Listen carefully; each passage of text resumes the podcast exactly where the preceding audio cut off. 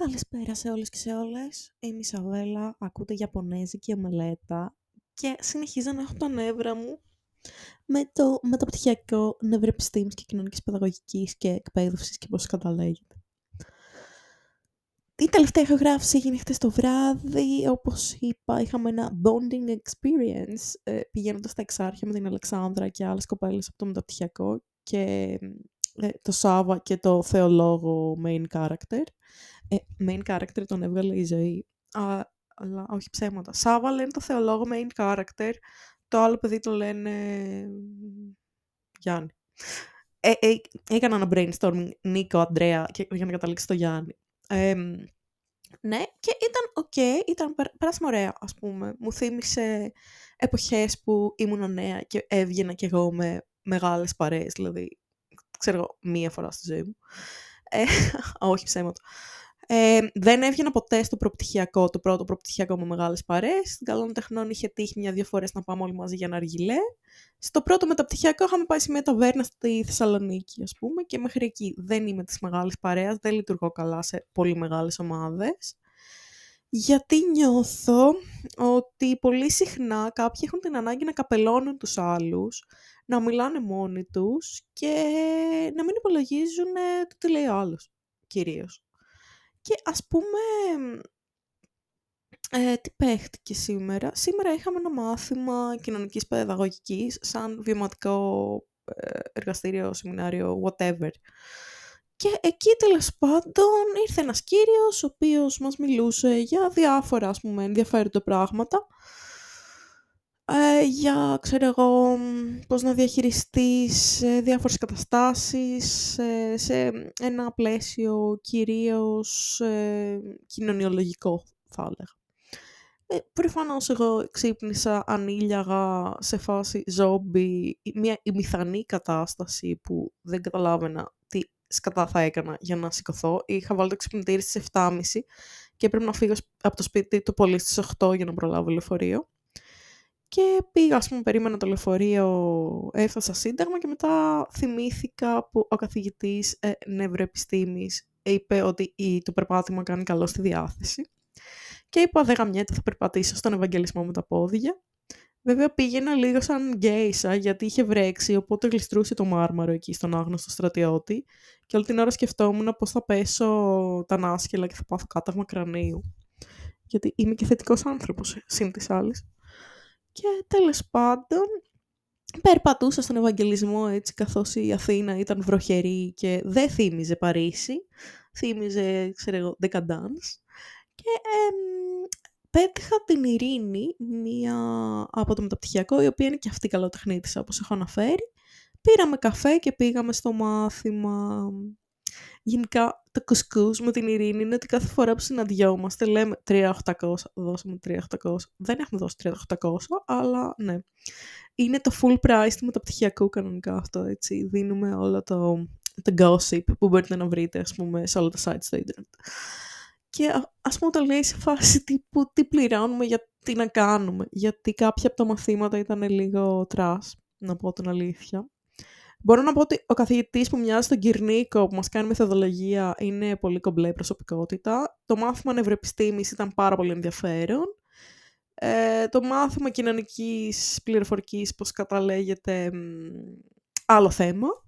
Και ε, η κοινωνική παιδαγωγική, εντάξει, ας πούμε, σώσο, ας πούμε, ξέρω εγώ. Σήμερα ήταν ok μάθημα, μπορώ να πω. Ήταν decent, μ' άρεσε. Και το προηγούμενο που ήταν πιο βιωματικό γενικά αυτά τα τύπου σεμινάρια. Ε, βέβαια, κάθε φορά που πηγαίνω σε αυτό το μεταπτυχιακό, με πιάνει η τάση, ξέρω εγώ, να ζωγραφίζω το τετραδιό μου και να...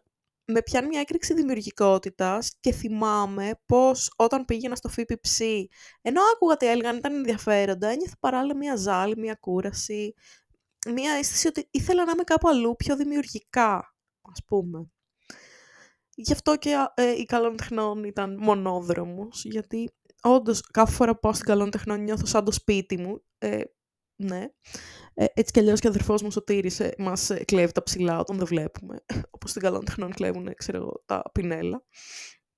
Ε, α, ενώ σε αυτό το μεταπτυχιακό δεν ξέρω, ας πούμε δεν κουμπώνει κάτι. Νιώθω ότι όπως δεν κούμπωνα, ξέρω εγώ με τον Άγγελο. Δηλαδή νιώθω ότι έχω πιο πολλά νεύρα, είμαι πιο απότομη, πιο αγέλαστη. Ενώ, ξέρω εγώ, είμαι το άτομο που πηγαίνει καλών τεχνών και μοιράζει κομμάτια στον κόσμο και ζωγραφίζει χρωματιστά πράγματα και μιλάει για ταρό και ρίχνει τα ταρό στους ε, συμφοιτητές και τρώει σαντουιτσάκια, ας πούμε, εκεί πέρα. Στο μεταπτυχιακό πάω πολύ τύπου αγέλαστη, σε φάση τι φρούτο θα δούμε πάλι σήμερα μέχρι στιγμής προφανώς δεν θυμάμαι οριακά κανέναν από εκεί πέρα. Ε, θυμάμαι πολύ λίγες πληροφορίες για τον καθένα. Ε, αλλά εντάξει, ξέρω εγώ. Δεν είναι τόσο απελπιστικά τα πράγματα όσο στο πρώτο μάθημα που έλεγα δεν με συμπαθεί κανείς, φαίνονται όλες bitches. Βασικά φαινόντουσαν όλες κλασικά πρέπει άτομα. Δηλαδή αυτά τα άτομα τα οποία ε, κοιτάνε, ξέρω εγώ, πώς να είναι καλές φοιτήτριες και δεν θα μοιραζόντουσαν εύκολα σημειώσεις και θα ήταν αυτό το, το στυλ ε, πρέπει να διαπρέψουμε. Και αυτό το, δεν ξέρω πώς να το περιγράψω, αυτό το καλό παιδί που φοράει λακώστη και κάνει τέννις, αυτό μου βγάλαν σαν vibe και περλές κουλαρίκια. Και δεν ξέρω, με μένα δεν κουμπώνει αυτό το στυλ, ας πούμε. Αλλά παρόλα αυτά, όπως, όσο γνωρίζω κόσμο, βλέπω και cool άτομα. Ξέρω εγώ, έχω αναφερθεί στη ζωή. Η ζωή, ε, ξέρω εγώ, μου είχε πει ότι έβλεπε και η δράμα, ε, που όποιος με ξέρει γνωρίζει ότι έχω εντρυφήσει στην κορεατική και ιαπωνική κουλτούρα πέρα από κάθε ε, υγιές άτομο, ε, νοητικά. Και ήταν, είναι πολύ κομπλέ κοπέλα, ας πούμε η, η Μυρτώ, μία κοπέλα άλλη, που είχαμε μιλήσει μια-δυο φορές, αλλά φαινόταν πολύ συμπαθής. Ή δεν ξέρω, ας πούμε, η, η Βίκη, η, η κολλητή της Λιδίας, της κόρης της Ελευθερίας, ναι. Και αυτή, εντάξει, ενώ όταν ήμασταν στην ομάδα με τα 10 άτομα ε, ήθελα να τελειώσει αυτό το πράγμα με την ομάδα γιατί ένιωθα ότι υπήρχε μία που μας καπέλωνε όλους που σήμερα απλά ρώτησα την Αναστασία με αλκοόλ πώς τη λένε αυτή που μας καπέλωνε. Δεν είπα πώς τη λένε αυτή που μας καπέλωνε λέω πώς τη λένε αυτή που φοράει το πουλόβερ με τις ρίγες και μου λέει Εύη λοιπόν οπότε Εύη είναι το όνομα της νέμεσής μου ας πούμε. Ε, κοπέλα, εντάξει. Η Εύη δεν τη λες κοπέλα, τη λες 40-50 πλάς, ας πούμε ε, κακοδιατηρημένο, γιατί εντάξει, ελπίζω στα 40 να μην είμαι έτσι. Τέλος πάντων, ναι. Α πούμε, αυτή η προσωπικότητα δεν μου κάνει. Και γενικά το έχω παρατηρήσει αυτό, ότι όταν είναι μεγαλύτερη ηλικία άτομα, νιώθουν σαν τον Γκάνταλφ, ότι έχουν τη σοφία, ας πούμε, και ότι εσύ τι είσαι, ένα τσουτσέκι, ας πούμε, και θα πεις μπαρμπούτσαλα. Και λυπάμαι, αλλά δεν ισχύει αυτό. Α πούμε, πρέπει να είμαστε ανοιχτοί στο ότι ο άλλος μπορεί να ξέρει πράγματα, να μας δώσει ιδέες, να πει πιο ενδιαφέροντα πράγματα. Δεν είναι ότι είμαστε εμείς στο κέντρο του σύμπαντος επειδή, ε, ξέρω εγώ, ε, ζήσαμε τις δραχμές περισσότερο καιρό από τους υπόλοιπους.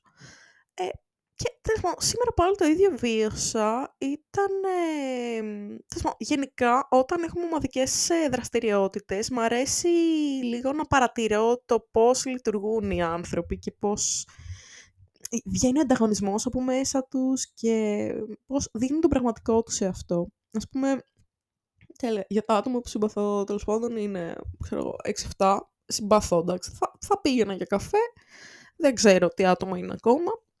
Δεν ξέρω η Αλεξάνδρα από τη Φλόρινα, ή η άλλη κοπέλα που είναι χορεύτρια, η Κρίστα, ή πώς τη λένε, η Χριστίνα ή ο Γιάννης, ο κιθαρίστας και η άλλη κοπέλα η Μαρία που είναι κιθαρίστρια ή η κοπέλα από την Πτολεμαίδα που γνώρισα χτες, δηλαδή μαζεύεται κόσμος. Η ελπίδα, αν και μου βγάζει μια τοξική θετικότητα, αλλά ναι. η Ειρήνη που είπα που είναι και αυτή καλλιτεχνίτησα, μαζεύεται κόσμος. Είναι πολύ περισσότεροι άνθρωποι από αυτούς που μιλάω σε σχέση με το πρώτο πτυχίο. Η Αναστασία, που ήμασταν συμφοιτήτριες στο ΦΠΨ, ε, αν και ανακάλυψα σήμερα ότι είναι αρκετή από το ΦΠΨ σε αυτό το μεταπτυχιακό. Ε, δηλαδή, δεν το περίμενα να είναι, ξέρω εγώ, 7-8 άτομα. Αλλά, OK. Okay. Ας πούμε, είναι μια κοπέλα που είναι γιατρός. Η Κατερίνα η πορτοκαλομαλούσα, θα την πούμε. Η Κατερίνα είναι πολύ, ξέρω εγώ, άτομο που, OK, okay, μπορείς να μιλήσεις, να φαίνεται ότι θα πει ενδιαφέροντα πράγματα, αλλά μου βγάζει το vibe ότι είναι πάρα πολύ ανταγωνιστική. Ότι θέλει να κερδίζει, στοχεύει στο να κερδίζει. Ε, όχι στο να τραβήξει την προσοχή, έτσι. Ε, στο να ε, υλοποιεί ένα task ε, πολύ γρήγορα. Ας πούμε, ε, είχε βγει κάποια στιγμή μια ανακοίνωση ότι πρέπει να γράψουμε σε μια συνομιλία τα στοιχεία μας και να γνωριστούμε στην πληροφορική, ας πούμε. Και το είδε το είπε ότι έπρεπε να το γράψουμε, αλλά δεν ενημέρωσε τους άλλους. Το είπε αφού έγινε. Το είπε στο μάθημα. Α, ναι, είχαμε και αυτό. Ε, Παρ' όλα αυτά, ε, είναι αρκετά έξυπνη, ώστε μετά σκέφτηκε, ας, στην επόμενη ανακοίνωση πρέπει να της το πω. Οπότε το είπε, ας πούμε. Αλλά φαίνεται στον τρόπο που λειτουργεί στις ομάδες από το πώς θέλει να νικήσει ο ανταγωνισμός της. Ή, ή πώς τη λένε, μία μακαρέ μαλλί τέλος πάντων και γυαλιά, η οποία μένει αργυρούπολη. Ε, γκλοκάρω λίγο στο όνομά της. Αυτή επίσης φαίνεται, ε, είχε τελειώσει και αυτή η φίβηψη και μου είπε ότι είχε όνειρο ας πούμε, να γίνει καλλιτέχνης, αλλά δεν έγινε, δεν έδωσε για την καλών τεχνών, δεν, δεν, δεν. Φαίνεται αυτό το κατάλοιπο πάνω της, γιατί είναι έτσι χαχαχαχουχουχου, αλλά θα στη φέρει λίγο πρώτη ευκαιρία. Μας είπε ότι «Α, ναι, ναι, ναι, θα σας, πά, θα σας πηγαίνω εγώ με τα μάξι που το φέρνω». Και λέει χτες, ε, τελικά θα βγω, δεν μπορώ να σε πάω. Και σήμερα απλά εξαφανίστηκε τσουπ τσουπ τσουπ για να μην της το ζητήσουμε καν. Ε, δηλαδή, εντάξει, ας πούμε, όλα αυτά είναι κριτήρια για να κρίνεις κάποιον. Φυσικά πρέπει να περάσει καιρός για να δεις άμα ισχύουν ή αν είναι μεμονωμένες συμπεριφορές. Γιατί μπορεί κάποιος απλά να ξύπνησε με νεύρα ή να ξύπνησε και να μην γουστάρει. Και είναι σεβαστό. Αλλά αν ξυπνάει κάθε φορά με νεύρα, ε, γίνεται νόρμα ή ξέρω εγώ μια τύψα μου φαίνεται τελείως ακατάδεκτη, μια πένιε, ε, τύπου κοιτάει πολύ μπλαζέ τα πάντα και δεν ξέρω, δεν γουστάρω αυτά τα μπλαζέ άτομα. Πιο μικρή μου άρεσε να καταποντίζει το εγώ τους. Αλλά τώρα απλά μου είναι αδιάφορο, ας πούμε.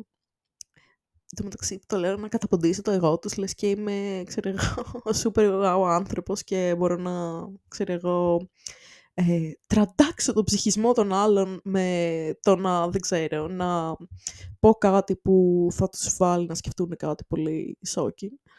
Ε, επί της ουσίας, απλά επειδή ε, συνήθως δεν μιλάω πολύ και δεν είναι ότι θα κοιτάξω να δειχτώ κάπως, Συνήθως είμαι έτσι η σιωπηλή παρατηρήτρια και όταν νιώθω άνεση με κάποιον, τότε ανοίγομαι και λέω πράγματα, πράγματα, πράγματα, ας πούμε. Γι' αυτό λειτουργώ καλύτερα σε μικρές ομαδούλε και όχι σε μεγάλα, ε, μεγάλα σύνολα, ας πούμε, ατόμων. Ε, Παρ' όλα αυτά, το ότι είμαι ήσυχη ή ότι θα πω έκανε και αυτό μου σιγά, οι άλλοι το θεωρούν ότι δεν έκανα και τίποτα και με υποτιμούν αρκετά συχνά. Και δεν ξέρω, όταν μου τη δίνουν στα νεύρα, κάπως αποκαθιστώ την ισορροπία και γενικά όταν οι άνθρωποι συνειδητοποιούν ότι ο άλλος που τον θεωρούσαν ε, το χαλάκι ξαφνικά έχει κάνει πάρα πολλά πράγματα, επιτεύγματα ζωής που μπορεί να τα θέλουν κιόλας, γιατί συνήθως έτσι να φέρεις στα πράγματα που ξέρεις ότι δεν τα έκαναν και τα έχεις κάνει, ε, κάπως βιώνουν τη ματέωση. Γιατί σου λέει, άρε, η Σαβέλα, ας πούμε, δεν είναι... εγώ τη θεωρούσα μια μπίμπο, ξέρω εγώ δεν μπορεί να έχει κάνει αυτό και αυτό και αυτό και εγώ τόσο καιρό να της μιλάω έτσι. Δηλαδή, σαν μου πώς με δουλεύει μες στη μούρη μου, που ξέρω εγώ, ας πούμε, δεν μιλάει και λέω εγώ τις παπαριές μου. Και έτσι, δεν χρειάζεται να πεις κάτι, ας πούμε, προσβλητικό. Ε, και μόνο που θα μοιραστείς περισσότερες πληροφορίες για το ποιος είσαι και συνειδητοποιήσουν το ότι το ότι δεν μιλάω δεν σημαίνει ότι δεν έχω κάτι να πω. Το ότι δεν μιλάω σημαίνει ότι δεν γουστάρω να μιλήσω, ας πούμε. Και κάπως ε, πέσουν από το βάθρο που έχουν βάλει μόνοι τους στον εαυτό τους. Ε, λειτουργεί αλυσιδωτά και ε, δεν χρειάζεται να κάνεις κάτι. Απλά δηλώνεις ποιος είσαι ε, και σπάς το στερεότυπο που είχαν πλάσει για σένα. Και αν έχεις κάνει και πολλά πράγματα στη ζωή σου και ξέρω εγώ είσαι επιτυχημένος whatever, κάπως αυτό τους κλονίζει ως προς τις πεπιθήσεις τους. Είναι ένα σοκ για τον οργανισμό, ας πούμε, όλο αυτό και μετά κάπως τους πάει ο τσαμπουκάς, ότι, όχ, ας πούμε, δεν μπορώ να το πω αυτά για το τάδε άτομο. Και τέλος πάντων, ε, γενικά, ε, αυτό που έλεγα χτες ισχύει πιο πολύ, ότι βρισκόμαστε σε διάφορα κοινωνικά περιβάλλοντα και πρέπει κάπως να βρούμε το θετικό μιας κατάστασης. Δηλαδή, ας πούμε, τώρα εμείς έχουμε μια ομάδα 10 ατόμων για μια εργασία στην πληροφορική. Και είναι μια κοπέλα που της έχει κολλήσει ότι όχι μόνο μια ομάδα θα παρουσιάσει και όχι μόνο μια ομάδα θα παρουσιάσει και όχι μόνο μια ομάδα θα παρουσιάσει. Και της λέω να ρωτήσουμε τον καθηγητή σίγουρα. Ή ρώτησα μια κοπέλα από το δεύτερο έτος και λέω ότι παρουσιάζουμε όλοι. Και μα αυτό. Και εντάξει, να μην, ας πούμε, και το λέει κολλημένα έτσι. Και είναι η ίδια τύπησα, η οποία είχε κάνει 500 ερωτήσεις για το μεταπτυχιακό πριν μπούμε και είχε, με είχε ρωτήσει 100 φορές αν θα κάνουμε μάθημα 28 γιατί είχε κλείσει διακοπές ή όχι. Και είναι εμμονική. Μου βγάζει το vibe ότι δεν είναι και από τα πιο έξυπνα άτομα. Ε, αλλά εντάξει, ας πούμε, τι θα κάτσω να σκάσω επειδή η Τατιάνα λέει πίπες, ας πούμε, και είναι γκάου. Όχι, στα αρχίδια μου. Θα δώσω αυτή την εργασία, είναι αυτή, ξέρω εγώ, λέει τα δικά της. Θα φροντίσω να μην συνεργαστώ μαζί της, που όσο μπορώ το φρόντισα. Μπήκε στην ομάδα. Εγώ διάλεξα άλλη από ομάδα, που δεν ήταν αυτή. Και από εκεί και πέρα, άμα συνεχίσει να είναι έτσι και είναι σωστή η πρώτη κρίση μου ότι ναι, ε, θα φροντίσω να μπω σε κάποια άλλη ομάδα, ας πούμε. Δεν είναι ότι είναι αντιπαθής αυτή η κοπέλα, απλά μου φαίνεται ότι κολλάει σε αυτό που πιστεύει και κολλάει αιμονικά. Και επίσης, όταν θέλει να μάθει κάτι, θα το ρωτήσει 800 φορές. Είχε ρωτήσει 800 φορές κάτι. Και λίγο κάτι, ας πούμε, αυτό μου κάνει ένα trigger για το πώς αντιλαμβάνεται το οτιδήποτε. Μου θυμίζει αυτά τα παιδάκια που σε σκουντάνε 100 φορές και σου λένε να κατουρίσει, να κατουρίσει, να κατουρίσει. Ε, άντε γαμίσου, ξέρω εγώ, κατούρα, ξέρω εγώ. Και Αυτά με το μεταπτυχιακό, άλλωστε δεν ξέρω, σήμερα είχα πάρα πολλά νεύρα. Όχι για κανέναν άλλο λόγο, αλλά γιατί. Ε, Τέλος πάντων, καλά, ωραία και καλά το μάθημα, τσούλησε ωραία. Τελειώνουμε το μάθημα και συζητούσαμε με την τριάδα που θα παρουσιάσουμε. Έλειπε η τέταρτη κοπέλα, είχε έρθει στο μάθημα, αλλά πήγε, ξέρω, από άλλη έξοδο. Λέμε ότι πρέπει να χωρίσουμε την εργασία σε μέρη, ας πούμε για το τι θα ερευνήσει κάθε μία και μετά να τα ενώσουμε. Και ήταν εκεί η ελπίδα εκεί που είναι ας πούμε σαν συντονίστριας της δεκάδας, εμείς τη βάλαμε γιατί έτσι, fun fact για τους συντονιστές μιας ομάδας βάζεις ε, όποιον είναι πιο θύμα γιατί κανένας δεν γουστάρει όλο το διαδικαστικό και να αναλάβει ευθύνες. Και συνήθως βάζουν ή το πιο ψώνιο ή το άτομο που δεν θα πει όχι. Και τέλο πάντων προσφέρθηκε πρόβλημά τη. Και τέλος πάντων λέει αυτή και μα δεν θα παρουσιάσουμε και αυτό και λέω εγώ ε, μου είπε μία κοπέλα ότι αυτό. Ε, και λέει ε, εντάξει ξέρω εγώ και αυτά και λέει ε, μην αρπάζεσαι και μη θυμώνεις ε, και εκείνη την ώρα ας πούμε ήμουν σε φάση τύπου άσε με. Γιατί η συγκεκριμένη είναι πάντα χαμογελαστή και πάντα προσπαθεί να είναι ευγενική. Αλλά εμένα, όταν ο άλλος είναι πάρα πολύ χαμογελαστός και ευγενικός, μου κάνει trigger. Ο δεν είσαι αληθινός όταν είσαι 100% των φορών super χαμογελαστός, super κεφάτος. Ή ναρκωτικά παίρνεις ή έχεις κάποιο hidden agenda. Έτσι μου βγάζει εμένα. Ή αυτή η τοξική θετικότητα, αυτό το δεν το γουστάρω μία, ας πούμε. Ε, γι' αυτό ας πούμε προβληματίζουμε και με την Ιωάννα του φίλου μου, γιατί είναι πάντα με στην τρελή χαρά, αλλά την έχω δει ας πούμε όταν σπάει η μάσκα και αποκαλύπτεται ότι όχι δεν είναι μες στην τρελή χαρά και έχει και αυτή hidden agendas.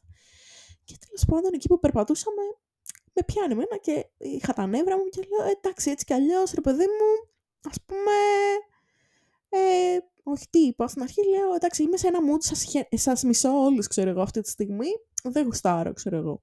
Και χαχαχά, χουχουχού οι άλλοι, τύπου εισαβολική νεύρα και αυτά. Και πάμε στο μετρό. Και κάτι μου λέει η Ελπίδα. Και λέει, πω, λέει, η Ελπίδα λέει έτσι όπως τα με κοιτάς, ανησύχησα μου ή φάγα μια μπουνιά. Και κάνω για πλάκα τύπου, ναι, ναι, ναι, θα σε έριχνα στο μετρό. Και λέει, ε, όχι έτσι. και τύπου ήταν αυτό το τύπου ότι, κοίτα να δεις, εγώ είμαι ισορροπίστρια και εσύ τα έχεις νεύρα, αλλά ε, τώρα, τώρα εγώ θα πω κάτι, ας πούμε, για να φανώ καλή και εσύ έχεις νεύρα. Αλλά παράλληλα διαχειριζόταν με τρόπο που ρίχνει λάδι στη φωτιά. Δηλαδή, όταν ο άλλος έχει νεύρα, άφησέ τον, μην προσπαθείς να πεις ε, το αστιάκι σου εκείνη την ώρα ή το ότι δεν βοηθάει και του πα και χειρότερα τα νεύρα. Και τέλος πάντων, ε, τι παίχτηκε εκεί. Ε, λέω εγώ, ε, ε, μου λέει, ξέρω αυτό, δεν θυμάμαι πώς ήταν η στοιχομηθεία, γενικά δεν γούσταρα να μιλήσουμε και πολύ, ας πούμε, ήθελα να φύγω. Και λέω, άντε να πάμε, ξέρω, σπίτια μας, το είπα αυτό δύο-τρεις φορές, άντε να πάμε σπίτια μας. Και λέει, το είπες πολλές φορές, λέει, μας αποφεύγεις. Και λέω, να σου πω, λέω, και είναι μια καθολική αλήθεια ότι σε 1,5 χρόνο που θα τελειώσουμε, δεν είναι ότι θα μείνουμε και φίλες, ξέρω εγώ, οι περισσότερες μεταξύ μας. Δηλαδή, και όσους έχουμε στο facebook ε, και δεν τους μιλάμε, θα τους διαγράψουμε κιόλας και no big deal. Και ας πούμε, δεν θυμάμαι, πες να το είπα πιο έτσι τσαμπουκά λεμένα, ότι τύπου ε, έτσι κι αλλιώς ένα μισή χρόνο ε, τους μισούς θα τους διαγράψουμε από το facebook. Κάπως έτσι, ας πούμε, πιο, ναι. Το οποίο ισχύει. Δηλαδή, πας σε ένα περιβάλλον, έτσι. Πας στο προπτυχιακό, πας σε ένα μεταπτυχιακό, πας σε ένα οδείο, πας όπου, στα αγγλικά. Μιλάς με όλους; Όχι. Καθ' όλη τη διάρκεια της μαθητείας σου, ας πούμε, μπορεί να χρειαστείς κάτι και από αυτόν που δεν μιλάς. Μπορεί να χρειαστεί να του πεις κάτι, να κάνετε μια εργασία. Τον έχεις, ας πούμε, σε ένα πλαίσιο που μπορείς να επικοινωνήσεις, σε μια ομαδική στο Viber, σε μια ομαδική στο Messenger, κάπου. Όταν τελειώσει αυτή η συνθήκη, το μεταπτυχιακό, τα μαθήματα στο οδείο, τα ιαπωνικά, το ό,τι. Εσύ μέσα σου έχεις κάνει μια επιλογή σε ποια άτομα θα μιλούσες. Έτσι κι αλλιώς. Με ποια άτομα κουμπώνεις. Και δεν κουμπώνουμε με όλους. Και είναι OK αυτό, έτσι.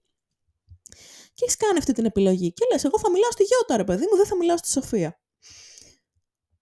Κρατάς επαφές με τη Γιώτα, μιλάς στη συχνότητα που θες, που δεν σου είναι δυσάρεστο. Και δεν ξαναεπικοινωνείς με τη Σοφία δεν είναι απαραίτητο ότι θα διαγράψεις από το Facebook, αλλά μπορεί η Σοφία να είναι τόσο σπαζαρχίδο που ακόμα και τα post της στη δίνουν στα νεύρα γιατί τόσο δεν ταιριάζεται σαν άτομα. Οπότε θα πεις, θα ξαναμιλήσεις τη Σοφία, όχι. Είναι ένα άτομο που θέλω να συναναστρέφομαι, όχι. Άντε, άντε γεια, ούτε τα post της θα βλέπω, διαγραφή. Γιατί δεν είναι ότι θα ξανα...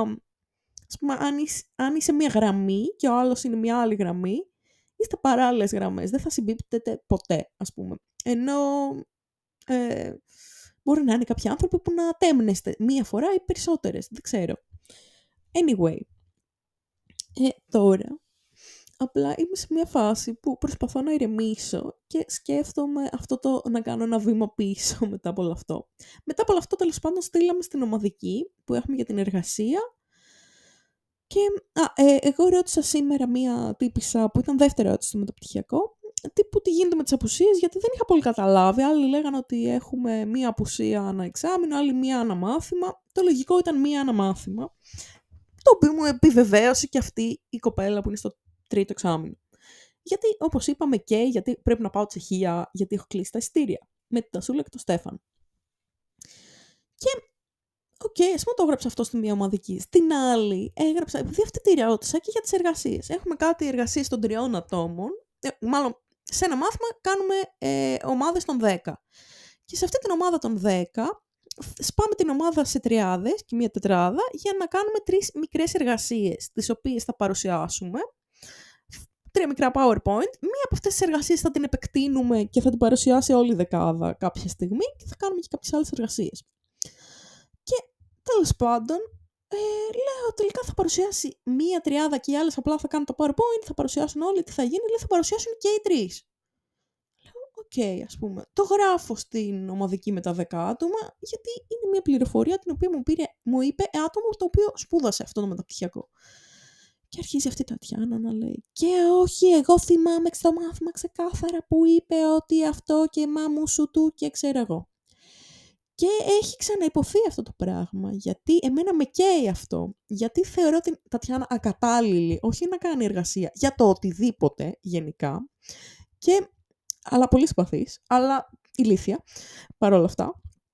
Και τέλος πάντων να λέει, όχι αυτό, όχι το. Εγώ θυμάμαι ξεκάθαρα που στο μάθημα και λέω, ωραία, είναι τόσο κακό να κάνουμε μια ερώτηση στον καθηγητή, να το επιβεβαιώσουμε. Γιατί αν δεν επιβεβαιωθεί, και πρέπει να παρουσιάσει ξέρω, η ομάδα σου σε κάποιο επόμενο μάθημα και εσύ δεν το ξέρεις, θα έχουμε θέμα όλη η δεκάδα. Γιατί μας είπαν ότι θα παρουσιάζουν οι υπομάδες, αλλά οι βαθμοί θα μπουν εισάξια σε όλους, σε όλη τη δεκάδα. Δηλαδή παρουσιάζω εγώ, το βαθμό μου τον παίρνουν όλοι. Παρουσιάζει, ξέρω εγώ, ο Κωστάκης, τον παίρνουν όλοι το βαθμό του. Αν είμαστε στην ίδια δεκάδα. Και τίποτα, εκεί, κολλημένοι στο κεφάλι. είναι λες και ξέρω εγώ κάποιοι έχουν φάει σφυρί στο κεφάλι και κάτι, κάποια πράγματα χάλασαν. Ε, και θα μου πεις, ε, ρε παιδί μου, ας πούμε, η κοπέλα μπορεί όντως να νομίζει ότι το άκουσε, μπορεί όντως να το άκουσε, μπορεί, μπορεί εγώ να κάνω λάθος, έτσι. Μπορεί η άλλη κοπέλα από το δεύτερο έτος να έχει μία άλλη συνθήκη. Εκεί να τους κάνανε όλους, ας πούμε, να κάνουν παρουσιάσεις. Εμάς να μην το κάνουν για οικονομία χρόνου. Και μπορεί η Τατιάνα να έχει δίκιο, να το άκουσε όντως. Μπορεί όμως η Τατιάνα και να μην το άκουσε. Και στην περίπτωση που η Τατιάνα άκουσε σωστά, όλα καλά. Αλλά στην περίπτωση που δεν άκουσε, αν δεν διερευνηθεί, δεν είναι όλα καλά. Οπότε πρέπει να διερευνηθεί η συνθήκη στην οποία ε, μπορεί να μην ισχύει η πληροφορία την οποία πιστεύει ότι είναι η σωστή. Γιατί στην περίπτωση που έχει δίκιο, δεν έχουμε κάποια ζημία. Στην περίπτωση που έχει άδικο, ε, υπάρχει μεγάλη πιθανότητα να βαθμολογηθούμε σκατά και δεν την κόβει και για άτομο αρκετά ετοιμόλογο να σώσει την κατάσταση σε περίπτωση που, ξέρω εγώ, πρέπει να παρουσιάσει ενώ δεν το ήξερε. Εκεί είναι, ας πούμε, το, το θέμα μου, ότι καλύτερα να διευκρινιστούν κάποια πράγματα για να μην γίνει καμιά μαλακία. Γιατί, ναι.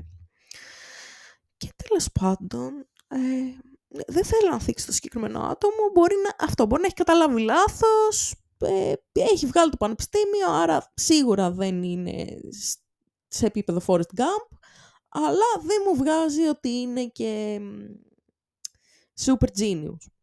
Ότι κάπως κολλάει σε πράγματα και μένει εκεί, κολλημένη. Και θα μου πεις τώρα τι κράξιμο είναι αυτό για αυτήν την κοπέλα, ξέρω εγώ, κολλάει σε πράγματα και μένει εκεί και Forest Gump και ξέρω εγώ τι.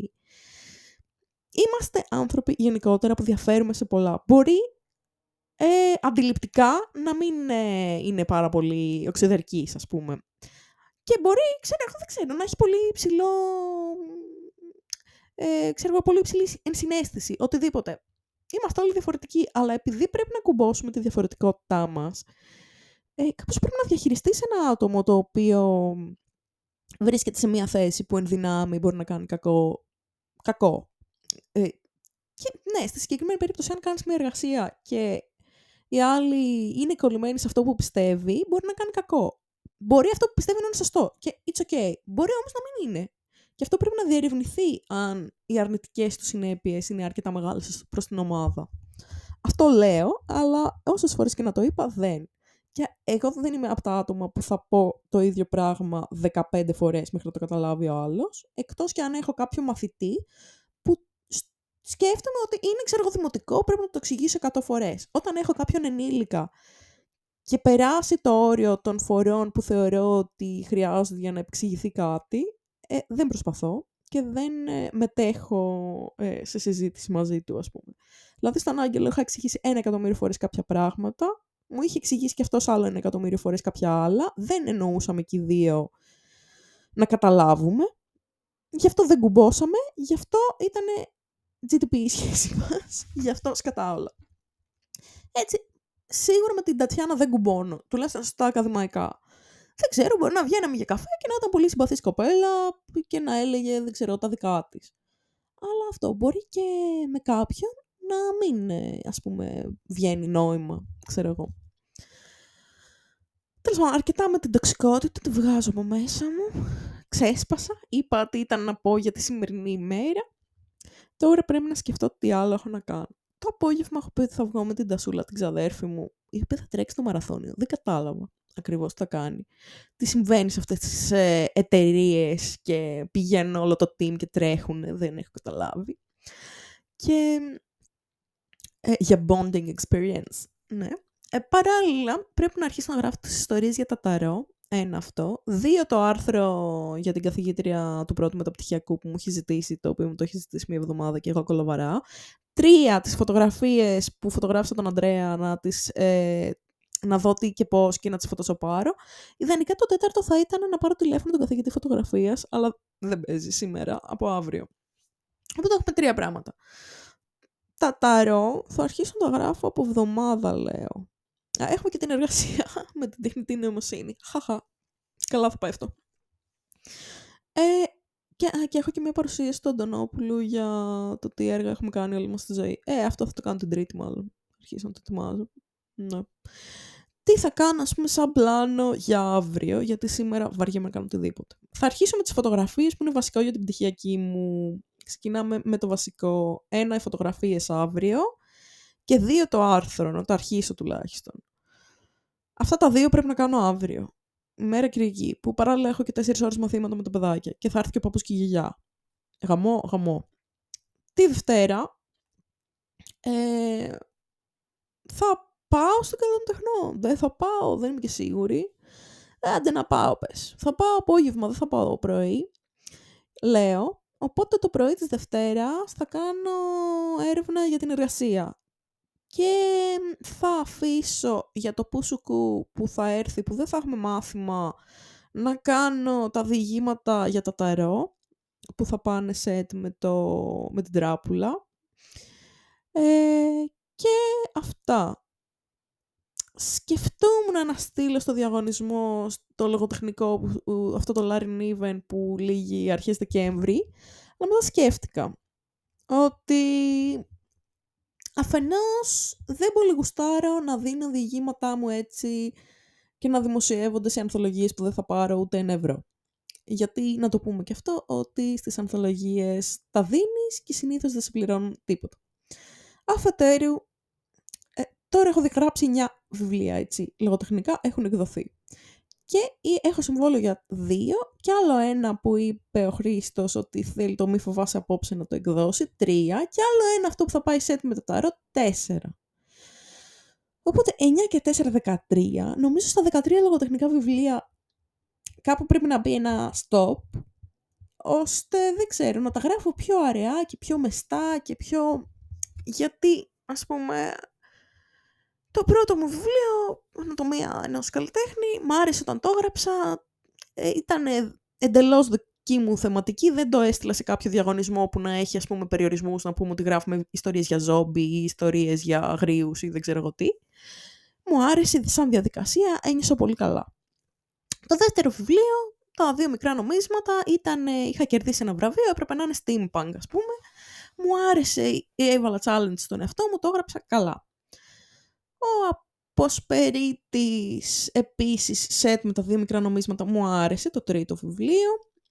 Το παραμυθάκι που είχα γράψει πιο παλιά που ήθελα να το εκδώσει ο Χρήστος που το ε, εξέδωσε το Carpe Noctem ήταν κάτι που είχα γράψει πιο παλιά η εικονογράφηση σαν, σαν διαδικασία να εικονογραφήσω ιστορία μου και να εκδοθεί μου άρεσε.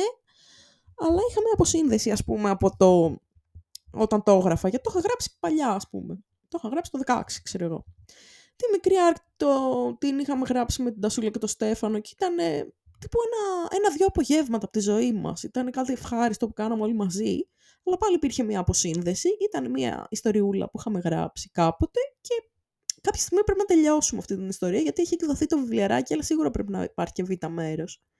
Γιατί δεν, βγάζει, δεν, δεν έχει τέλος, ας πούμε. Ε, μετά το χρυσοκρεμίδι είναι καλύτερα. Το βραβευμένο, μη χέσω. Ε, το έγραψα σε μια πολύ ειδική συνθήκη. Ήταν ο μπαμπάς στο νοσοκομείο λίγο πριν πεθάνει.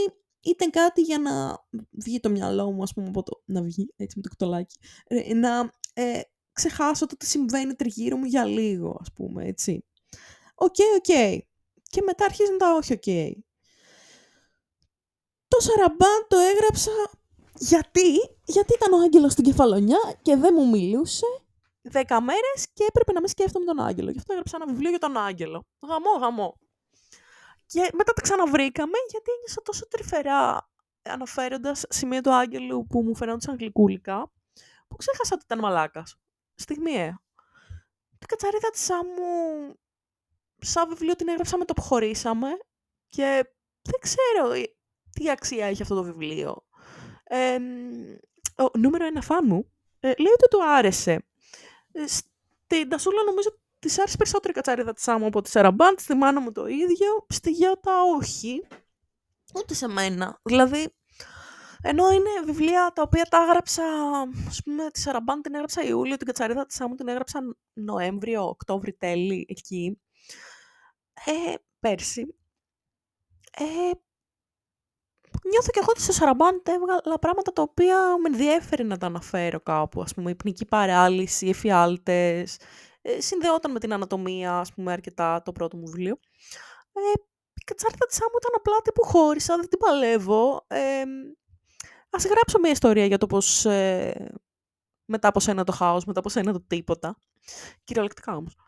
Ε, και εκεί, δεν ξέρω, δεν, δεν ήταν τόσο εύκολο να γράφω ιστορίες από εκεί και πέρα. Ίσως υπήρχε ένας κορεσμός ότι έχω γράψει πολλά. Και όμως, μετά από αυτό, έστειλα στο διαγωνισμό αυτό το λογοτεχνικό που στέλνω κάθε χρόνο, έστειλα και στο διαγωνισμό εικονογράφησης. Ε, θα, όπως ξέρετε, στο διαγωνισμό εικονογράφησης ήμουνα στη δεκάδα, θα τυπωθεί και το σχέδιό μου τώρα εικονογράφηση. Τους έστειλα το, πώς το λένε, την υπεύθυνη δήλωση για να μου στείλουν μετά αντίτυπο. Ε, στον άλλο το διαγωνισμό είχα βγει, ξέρω εγώ, δεύτερη, τρίτη, τέταρτη, πέμπτη σε κατηγορίες. Το βραβείο ήταν να εκδοθεί ένα βιβλίο μου, ok, ok. Ε, οπότε είχα γράψει πολλές ιστοριούλες, έστειλα και σε ανθολογίες, ας πούμε, διηγήματα και αυτά, οκ. Ε, αλλά, ας πούμε, τότε έγραψα αυτό για το Γρηγόρη, το «Μη φοβάσαι απόψε». Αυτό βγήκε από μέσα μου πηγαία, δηλαδή δεν ζορίστηκα να γράψω μια ιστορία. Και μετά το, το τελευταίο, το Αβέν Ναζάρια, μιλάμε για αυτά που έχουν εκδοθεί, έτσι, επίσης βγήκε από μέσα μου, δηλαδή δεν ήμουν καλά και καθόμουν από το πρωί στο βράδυ και έγραφα, μάλλον πήγαινα στο σχολείο, γυρνούσα και έγραφα, γιατί αυτό ένιωθω ότι είχα ανάγκη. Μετά έγραψα τη διπλωματική, οπότε πήρα μια απόσταση, ξέρω εγώ, από το τι γράφω κλπ. Και μετά έστειλα πάλι σε κάτι καλέσματα που είχε ο εκδοτικός, ας πούμε, ένας από τους εκδοτικούς που συνεργάζομαι, μια ιστορία που την είχα γράψει πολύ παλιά, ας πούμε, με μικρές αλλαγές την έστειλα. Αλλά όταν την ιστορία την έχεις γράψει το 2015 και έχεις 2023, δεν μπορείς να συνδεθείς με αυτό που έχεις γράψει κάποτε. Είναι σαν να το έχει γράψει κάποιος άλλος. Και μια άλλη με ζόμπι, η οποία βγήκε πολύ δύσκολα να τη γράψω. Ήταν σπονδυλωτή, ήταν, ας πούμε, μέσα είχε μικρές ιστοριούλες, ας πούμε, που συνδεόντουσαν κάπως. κάπως. Αλλά δεν με έψινε, ας πούμε, να τη γράψω ιδιαίτερα. Δηλαδή, το έκανα, ήθελα να γράψω πάντα μια ιστορία για ζόμπι, αλλά ένιωθα ότι δεν, δεν έχω κάτι να πω σίγουρα σαν story θα είναι πιο ενδιαφέρον από άλλες ιστορίες που έγραφα όταν ήμουν με τον Άγγελο, γιατί ανακύκλωνα διαρκώς τον ίδιο χαρακτήρα στα βιβλία μου. Δηλαδή, όποιος έχει διαβάσει ένα και υπάρχει ένας ψηλός μελαχρινός με στρογγυλά γυαλιά, ε, νομίζω στα υπόλοιπα πάλι ο ίδιος ψηλός μελαχρινός με στρογγυλά γυαλιά υπάρχει. Απλά, ξέρω εγώ, δεν το λένε Άγγελο, το λένε, ξέρω εγώ, κάτι άλλο. Ε, οπότε, αυτό, ας πούμε, νιώθω ότι σε αυτό με τα ζόμπι δεν ξέρω αν είναι καλή ιστορία, αλλά ξέφυγα από το τρόπ του Άγγελου ακόμα περισσότερο. Ε, γιατί είχε διάφορες ιστοριούλες που μόνο σε μία τον ανέφερα. Σε αυτή της πρωταγωνίστριας τύπου. Αλλά στις υπόλοιπες δεν υπάρχει άγγελος, δεν υπάρχει καν αναφερα, αναφορά στο πρόσωπό του. Και το να γράψω εγώ ένα βιβλίο που ο άγγελος είναι το ένα έκτο του, από εκεί που ήταν όλα, είναι πολύ μεγάλο βήμα για μένα. Αλλά παρόλα αυτά δεν μου έβγαινε τόσο εύκολα γιατί έπρεπε να χτίσω κόσμος από την αρχή. Γιατί να χτίσω κόσμος από την αρχή, Γιατί όταν οι ιστορίες σου βασίζονται σε ένα πραγματικό πρόσωπο που έχεις χτίσει αναμνήσεις, έχεις ατελείωτο υλικό να τον περιγράψεις. Γιατί υπάρχει εκεί, κλείνεις τα μάτια σου και είναι εκεί. Θυμάσαι τα πάντα γι' αυτόν. Δεν είναι ότι ε, πρέπει να δημιουργήσεις κάτι και να ζοριστείς, να πεις τώρα αυτόν τον είχα κάνει κοκκινομάλι ή ξανθό, ξέρω εγώ, δεν θυμάμαι είναι αυτή η συνθήκη. Και τώρα, επειδή τον περιόρισα αρκετά, θέλω μου μια ιστορία να μην έχει καθόλου άγγελο. Και για να μην έχει καθόλου άγγελο, δεν μπορώ να την γράψω σε δύο μέρες. Για να μην έχει καθόλου άγγελο, πρέπει να πάρω το χρόνο μου, να μου κάνει κάτι κλικ, να, να μου έρθει να γράψω μια ιστορία. Παλιά είχα τετράδια και έγραφα κάθε μέρα από ένα διήγημα και έκανα και ζωγραφιές τριγύρω. Και τι έκανα σε αυτά τα τετράδια, ας πούμε, με τα διηγήματα; Ε, ξέρω εγώ, έγραφα από μία ιδέα ουσιαστικά ε, μιας ιστορίας κάθε μέρα και είχα πολύ έμπνευση κουλουπού κουλουπού. Αλλά τώρα δεν είναι η έμπνευση και ατελείωτη, κυρίως επειδή είναι και η ρυθμή ζωής μου διαφορετική και επειδή κάνω και δημιουργικά πράγματα άλλα πλέον. Δηλαδή, όταν έγραφα συνέχεια ιστορίες, ήμουνα στο ΦΥΠΙΨΗ ή έδινα για την καλών τεχνών και ήμουν σε μια κατάσταση που ήθελα να βιώσω τη δημιουργικότητα, αλλά κάπως το περιβάλλον δεν με άφηνε. Τώρα, μέσα στην καλών τεχνών που έχω χιλιάδες ας πούμε, project καλλιτεχνικά ή ερεθίσματα καλλιτεχνικά, δεν μπορώ να ε, κάθομαι διαρκώς να γράφω ιστορίες. Πέρσι ήμουνα σε μια άλλη συνθήκη. Ήμουνα στο αμύντεο, ε, τελείωνα από το σχολείο και είχα χρόνο και μπορούσα να γράψω γιατί δεν υπήρχαν άλλα ερεθίσματα. Δεν μπορούσα να πάω σε μια γκαλερί, σε ένα μουσείο, να πάω σε ένα μπαζάρ, να κάνω κάτι. Και τα καλλιτεχνικά πράγματα που έκανα ήταν λίγα και μετρημένα, ας πούμε. Γι' αυτό το όριξα σε ξέρω, δημιουργικά πράγματα, αλλά όχι μέσα από την τέχνη, μέσα από τη γραφή, μέσα από οτιδήποτε.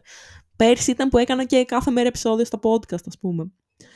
Και τέλος πάντων προβληματίζομαι λίγο.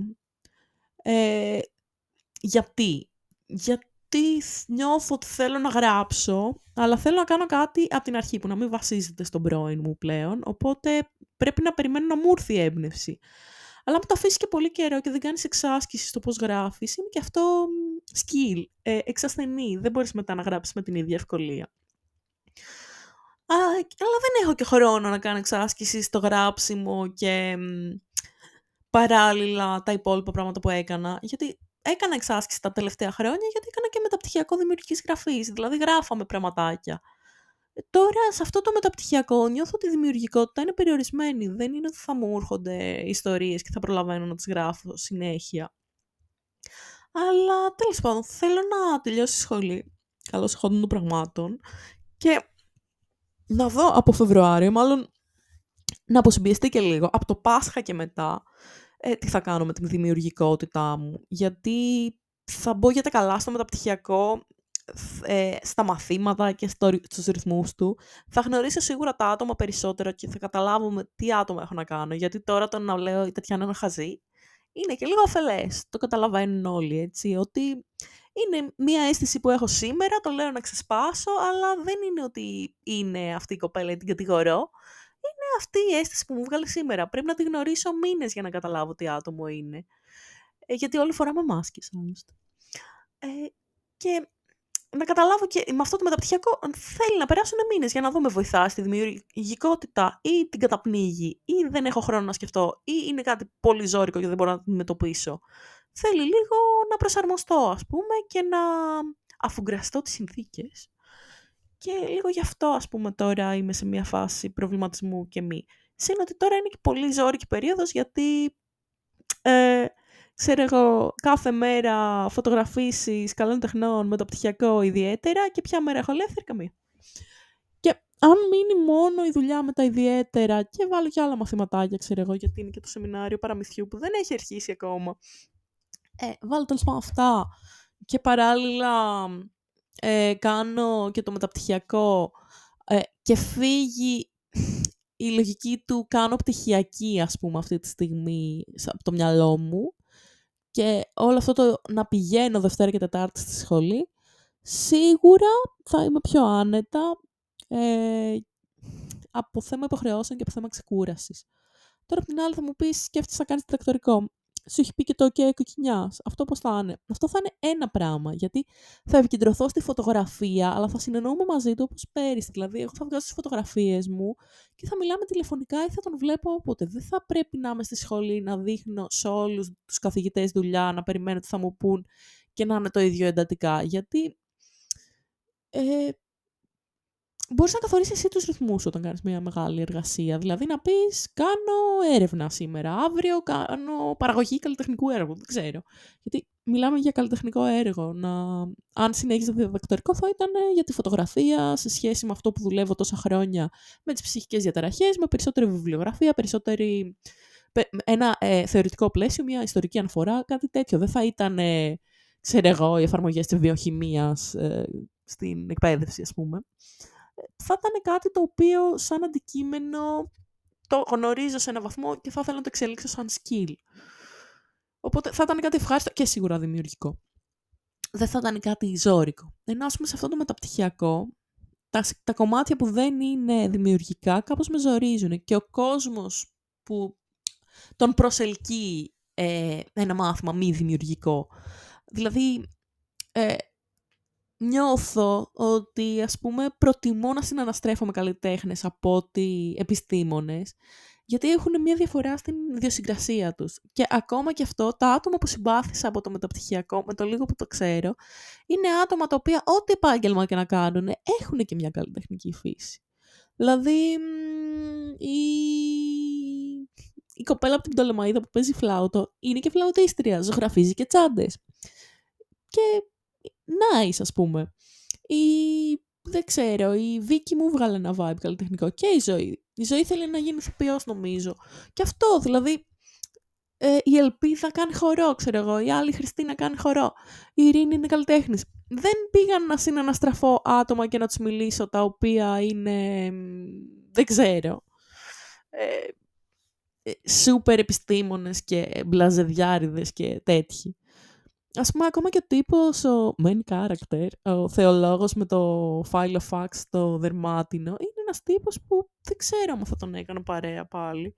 Γιατί νιώθω ότι έχουμε εντελώς άλλο μενταλιτές στη ζωή, ας πούμε. Οπότε είναι και αυτό, ξέρω εγώ, έτσι. Τέλος πάντων, ε, για άλλη μια φορά μιλάω άπειρα. Λέω να πάω να κάνω ντουζάκι, γιατί μετά το μεταπτυχιακό νιώθω μπλιάχ. Σπίτι φυσικά δεν έχει κανένα φαΐ, κανένας δεν άφησε τίποτα και δεν γουστάω να φάω νούντλς και για δεύτερη μέρα στη σειρά. Πόσο ακόμα. Ε, οπότε η εναλλακτική μου για μεσημεριανό είναι μάλλον μπανάνες. Και... Nice, γιατί για πρωινό έφαγα μία μπανάνα και μία μπάρα και καλά θα πάει αυτό. Ε, πάω να κάνω ένα ντουζάκι γιατί έχω να βγω και με την τασούλα μετά, μετά αφού θα γίνει μαραθωνοδρόμος. Ε, και να δούμε. Ελπίζω να τη πω και για το μεταπτυχιακό, αν και δεν ξέρω, με πιάνει λίγο ντροπή. Νομίζω ότι δεν το λέω γιατί θέλω να το παρατήσω. Και εγώ δεν παρατάω πράγματα. δεν ξέρω, τέλος πάντων. Ε, όχι, δεν θέλω να το παρατήσω γιατί η νευροεπιστήμη το σώζει, ήταν ωραίο μάθημα, ας πούμε. Ε, αλλά εντάξει, ξέρω εγώ έτσι. Νομίζω θα ήταν πιο δημιουργικό αν ήμουν σε κάτι εντελώς καλλιτεχνικό αυτή τη στιγμή. Και δεν ξέρω, ίσως είμαι λίγο biased, τέλος πάντων. Θα βγω με την Τασούλα να το συζητήσω και μαζί της, γιατί αυτή είναι επιστήμον, επιστήμον, ας πούμε. Δεν είναι ε, μέσα στην τέχνη βουτυγμένη, είναι πιο ορθολογίστρια και θέλω να ακούσω και την άποψή της πραγματικά, γιατί, ναι. Ε, όταν ε, μιλάμε με άτομα τα οποία έχουν πολύ διαφορετικά, πιστεύω, και πώς το λένε, κατευθύνσεις στη ζωή από μας, είναι νομίζω πολύ χρήσιμο γιατί παίρνουμε αρκετές οπτικές που δεν θα είχαμε και μπορεί εν τέλει να είναι πιο εύκολο να καταλήξουμε στο συμπέρασμα που θα ήταν πιο θετικό για μας. Ενώ, ξέρω εγώ, μόνη μου μπορεί να χαωθώ και να κάνω κάτι, ξέρω εγώ, παρορμητικό και χαζό. Αν το συζητήσω με κάποια φίλη μου που εμπιστεύομαι, θα κάνω ένα βήμα πίσω και θα το σκεφτώ καλύτερα, όπως μάθαμε και στο μάθημα σήμερα. Ε, αυτά λοιπόν. Ε, νομίζω πολύ ραντάρω ε, τελευταία, τελευταία, τελευταία πολύ ραντάρω και κάπως θα το περιορίσω σιγά σιγά. Θα σας πω και πώς θα είναι τα βιβλία που διαβάζω. Άρχισα αυτό με τις κάρτες Ταρό. Ε, πολύ ωραίο είναι μέχρι στιγμής. Και ε, ακόμα κοιτάω τα βιβλία του αίματος του Clive Barker που τα έχω για να στηρίζουν τη σόμπα και πρέπει κάπως να τα διαβάσω και αυτά, γιατί μεγαλώνει η λίστα με τα διάβαστα και δεν μ' αρέσει αυτό. Είχα στόχο να τελειώσω τα διάβαστα βιβλία της χρονιάς. Anyway, για από μένα, θα τα ξαναβούμε σύντομα, να έχετε ένα τέλειο Σαββατοκύριακο και στείλτε μου κανένα μήνυμα, μήπως έχω γίνει πολύ μπιτσάρα τελευταία. Αυτό. Γεια σας.